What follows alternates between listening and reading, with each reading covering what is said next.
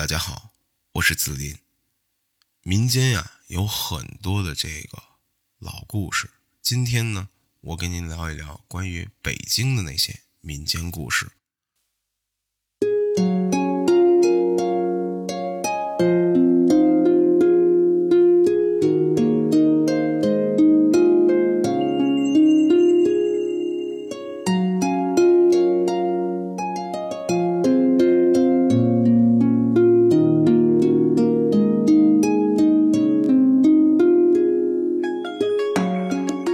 今天呢，咱们就来聊一聊，连慈禧都害怕的人会是谁？说起那西太后老佛爷，人们的通常印象是霸道、专横、守旧、冷酷，让人觉得不寒而栗。不过，这西太后也有自己害怕的人，这个还不算稀奇。最稀奇的是，这个人既不是皇族子弟，也不是朝廷大臣，而是一个。目不识丁的村夫。据说某一日，慈禧闲来无事，便要听一个天底下最不好笑、最让人生气、最叫人憋闷的故事。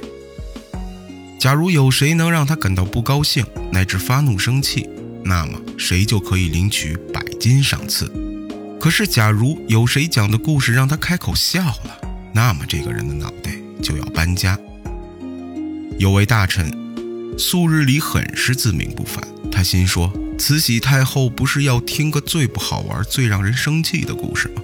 那我就讲讲你这个狠毒的女人是如何胁迫幼帝，又是如何纠集私臣、残害朝中大臣的。”于是，这个冒傻气的大臣就自告奋勇地来到慈禧跟前，指桑骂槐地陈述慈禧是如何做尽了不仁不义之事的。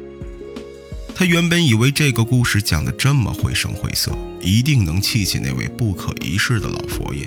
没想到慈禧听后非但没有生气，反而哈哈大笑起来，说：“这个故事可真有意思。”这下可好，百金赏赐没有得着，这傻大臣的脑袋倒是被生生的砍掉了。慈禧太后要听最不好玩、最让人生气的故事，这个消息在民间可是传开了。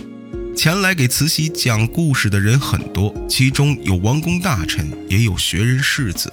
可是无论他们说话说得多恶毒，慈禧都不生气，反而是听完就拍手大笑，还说道：“有意思，有意思。”结果这些人的脑袋全搬了家，以至于好长时间过去都没人敢再提故事这个事儿。有这么一个壮汉，本来是一个读书人的家丁。他本人没什么学问，大字也不识几个，但却有一副侠义心肠和一颗灵光透顶的脑子。他家人曾因得罪慈禧而被下了大牢。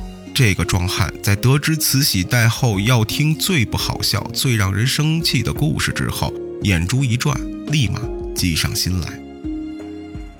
某日，一名宫女向慈禧回禀道。来了个衣衫邋遢的男子，说是来给老佛爷讲故事的，还请老太后定夺是否要见这个人。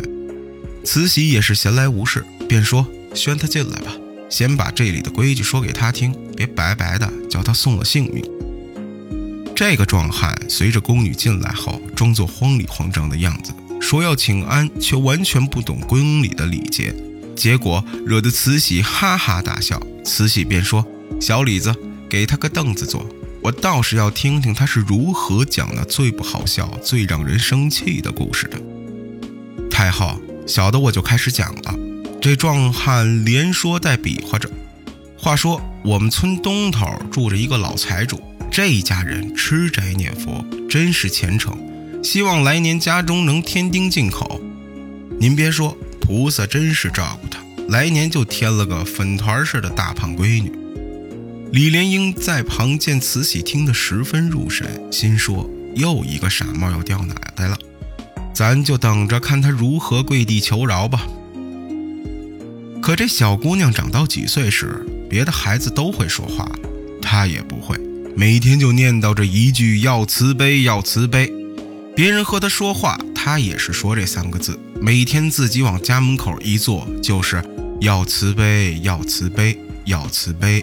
要慈悲，刚开始，慈禧还饶有兴味地听着下文，可是半个时辰过去了，这壮汉说的都是那三个字。慈禧不耐烦地说：“这孩子是怎么了？难道就会说这三个字不成？”这孩子确实不会说别的了，每天一睁开眼就是这三个字：要慈悲，要慈悲。慈禧在一旁听得心烦，但也要勉强表现出感兴趣的样子。